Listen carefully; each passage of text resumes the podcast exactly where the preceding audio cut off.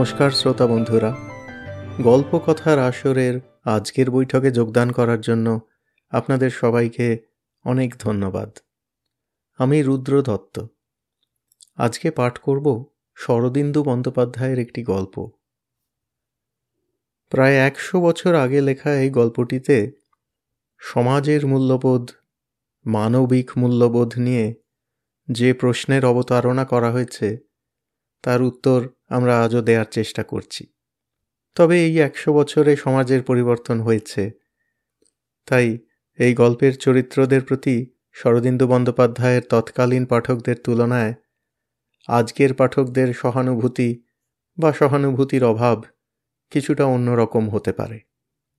আরম্ভ করছি আজকের পাঠ শরদিন্দু বন্দ্যোপাধ্যায়ের গল্প, টুথব্রাশ।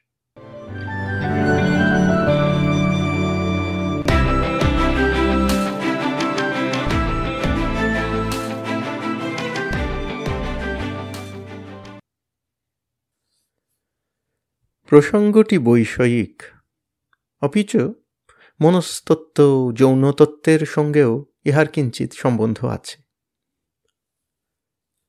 রসশাস্ত্র বিষয়বুদ্ধিকে অবজ্ঞা করিয়া থাকে।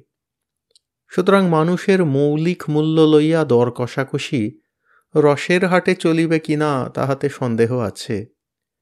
হিউম্যান ভ্যালুজ কথাটা শুধু বিদেশি নয়, অত্যন্ত অর্বাচীন। সুবোধবাবুর মস্তকে একটি অত্যাশ্চর্য টাক ছিল। টাক সাধারণত মস্তকের সম্মুখভাগে বঙ্গোপসাগরের আকারে পড়িয়া থাকে, ইহাই রীতি। সুবোধবাবুকে দেখিয়া কিন্তু কেহই সন্দেহ করিতে পারিত না যে তাহার টেরিকাটা মস্তকের সমস্ত পশ্চাৎভাগটা ঊষর নির্লমতায় একেবারে ধুধু করিতেছে। তাহার চরিত্রেও বোধ করি এমনই একটা ধোঁকা লাগানো অগতানুগতিক বৈচিত্র্য ছিল সম্মুখ দেখিয়া সহসা পশ্চাতের খবর পাওয়া যাইত না। আমার সহিত অল্পদিনের জন্যই আলাপ হইয়াছিল।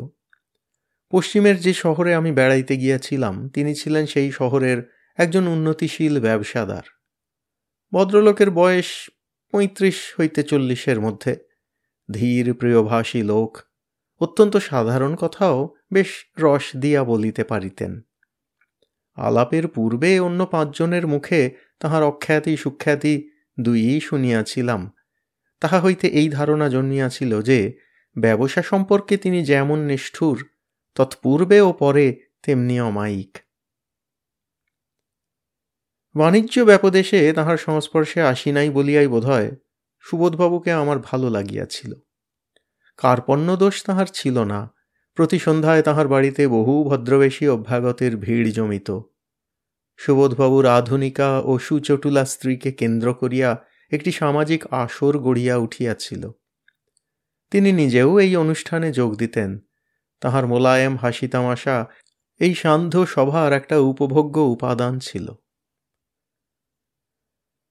কেন জানি না, তাহাকে এই মজলিসের বায়ুমণ্ডলে রবারের রঙিন বেলুনের মতো নির্লিপ্ত সহজতায় ভাসিয়া বেড়াইতে দেখিয়া আমার মনে হইত, যেন তিনি মনের মধ্যে প্রত্যেকটি মানুষের প্রত্যেক কথা ও কার্য ওজন করিতেছেন, তাহার মূল্য ধার্য করিতেছেন।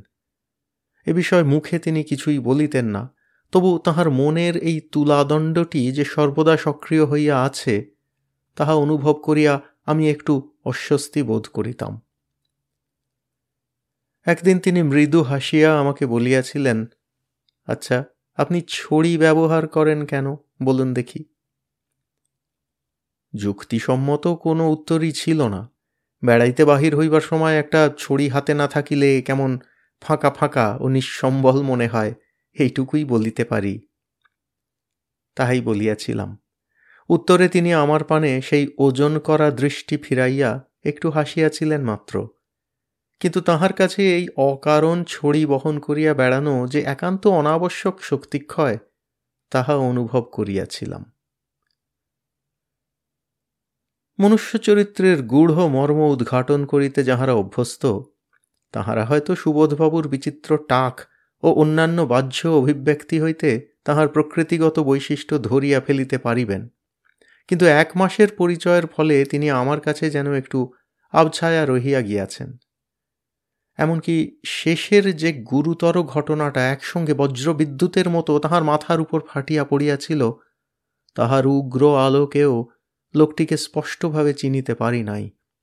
হয়তো আমারই নির্বুদ্ধিতা, কোনো বস্তুকে যাচাই করিয়া তাহার প্রকৃত মূল্য নির্ধারণ করিবার বিদ্যা এত বয়সেও অর্জন করিতে পারি নাই।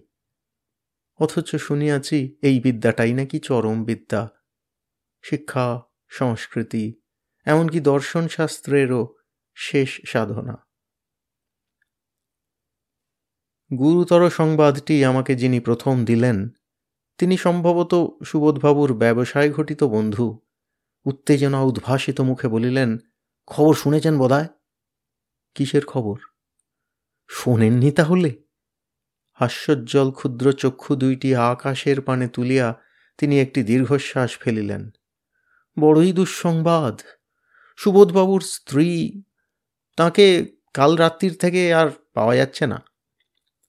সে কি কোথায় গেলেন তিনি?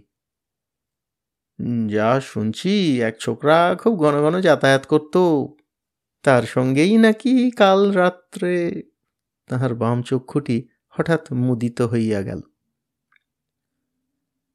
মোটের ওপর খবরটা যে মিথ্যা নয়, তাহা আরও কয়েকজন জানাইয়া গেলেন। কেহ স্ত্রী স্বাধীনতার ধিক্কার দিলেন, কেহ বা গলা খাটো করিয়া প্রকাশ করিলেন যে ঠিক এই ব্যাপারটি যে ঘটিবে, তাহা তিনি পুরা এক বৎসর পূর্বে ভবিষ্যৎবাণী করিয়াছিলেন। যেই ব্যক্তির মস্তকের পশ্চাৎ দিকে টাক এবং বকেয়া টাকা না পাইলে স্বজাতি বাঙালির নামে যে মকদ্দমা করিতে দ্বিধা করে না, তাহার স্ত্রী যে ইত্যাদি। সুবোধবাবুর কথা ভাবিয়া দুঃখ হইল। নিরপরাধ হইয়াও যাহারা অপরাধীর অধিক লজ্জা ভোগ করে, তাহার অবস্থা তাহাদেরই মতো। সহানুভূতি জানাইবার বন্ধুর হয়তো অভাব হয় না, কিন্তু মুখের সহানুভূতিকে চোখের বিদ্রুপ যেখানে প্রতি মুহূর্তে খণ্ডিত করিয়া দিতেছে, সেখানে সহানুভূতির মতো নিষ্ঠুর পীড়ন আর নাই। তাই মজা দেখা বন্ধুর মতো সমবেদনার ছুতায় তাহার বাড়িতে গিয়া ধৃষ্টতা করিতে সংকোচ বোধ হইতে লাগিল। তবু না গিয়াও থাকিতে পারিলাম না। মনের গহনে একটা নিষ্ঠুর সাপদ ঘুরিয়া বেড়াইতেছে। সুবোধবাবুর মর্মপীড়া প্রত্যক্ষ করিবার জন্য সেই বোধহয় সন্ধ্যার সময় আমাকে তাহার বাড়িতে টানিয়া লইয়া গেল। অন্য দিনের মতো বাড়িতে মজলিসি বন্ধুরা কেহ নাই। বারান্দায় একাকী বসিয়া সুবোধবাবু মস্তকের পশ্চাৎভাগে হাত বুলাইতেছেন। আমাকে দেখিয়া অন্যান্য দিনের মতো সহাস্য সমাদরে আহ্বান করিলেন, আসুন আসুন। স্ত্রী কুলত্যাগ করিলে মানুষ ঠিক কীভাবে আচরণ করিয়া থাকে, তাহার অভিজ্ঞতা না থাকিলেও সুবোধবাবুর ভাবগতিক স্বাভাবিক বলিয়া বোধ হইল না, যেন কিছুই হয় নাই। হাসি মুখে দুই চারিটা সাময়িক প্রসঙ্গের আলোচনা, এমনকি একবার একটা রসিকতা পর্যন্ত করিয়া ফেলিলেন।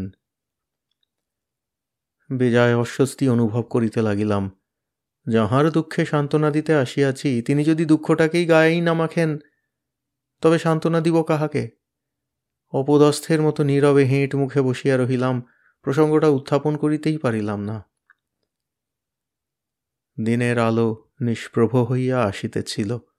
কিছুক্ষণ নীরবে কাটিবার পর একসময় চোখ তুলিয়া দেখিলাম, সুবোধবাবু তাহার তৌল করা চক্ষু দিয়া আমার মনের কথাটা ওজন করিতেছেন। মুখে একটু হাসি। চোখাচোখি হইতেই তিনি মৃদুস্বরে হাসিয়া উঠিলেন। তারপর বাগানের একটা ইউক্যালিপটাস গাছের ডগার দিকে তাকাইয়া বলিলেন, আমার টুথব্রাশটাকে চুরি করে নিয়ে গেছে, খুঁজে পাচ্ছি না। অপ্রত্যাশিত প্রসঙ্গে চমকিয়া উঠিলাম। মুখ দিয়া আপনিই বাহির হইয়া গেল, টুথব্রাশ? তিনি তেমনই অর্ধ নির্লিপ্তভাবে বলিলেন হ্যাঁ টুথব্রাশ। তুচ্ছ জিনিস সংসার যাত্রা নির্বাহের একটা সামান্য উপকরণ। যে লোকটা চুরি করেছে, তার রুচির প্রশংসা করতে পারি না। কিন্তু তবু সাবধান হওয়া দরকার। ভাবছি, আর টুথব্রাশ কিনব না। অবাক হইয়া তাহার মুখের পানে তাকাইয়া রহিলাম। আমার দিকে সহসা চক্ষু নামাইয়া তিনি বলিলেন, আপনি কখনো দাঁতন ব্যবহার করেছেন? শুনেছি স্বাস্থ্যের দিক দিয়েও ভালো। মনে করছি এবার থেকে ইউক্যালিপটাসের দাঁতন ব্যবহার করব। সস্তাও হবে, আর কিছু না হোক, চুরি যাবার ভয় থাকবে না। দাঁতন কেউ চুরি করবে না, বলিয়া হঠাৎ একটু জোরে হাসিয়া উঠিলেন। তারপর সুবোধবাবুর সহিত আর দেখা হয় নাই। তবে খবরের কাগজে মাঝে মাঝে তাহার নাম দেখিতে পাই। তাহাতে মনে হয়, তাহার মোহমুক্ত বিষয়বুদ্ধি তাহাকে বৈষয়িক উন্নতির পথেই লইয়া চলিয়াছে। তিনি আবার টুথব্রাশ কিনিয়াছেন অথবা দাঁতন দিয়াই কাজ চালাইতেছেন। সে সংবাদ কিন্তু খবরের কাগজে পাই নাই।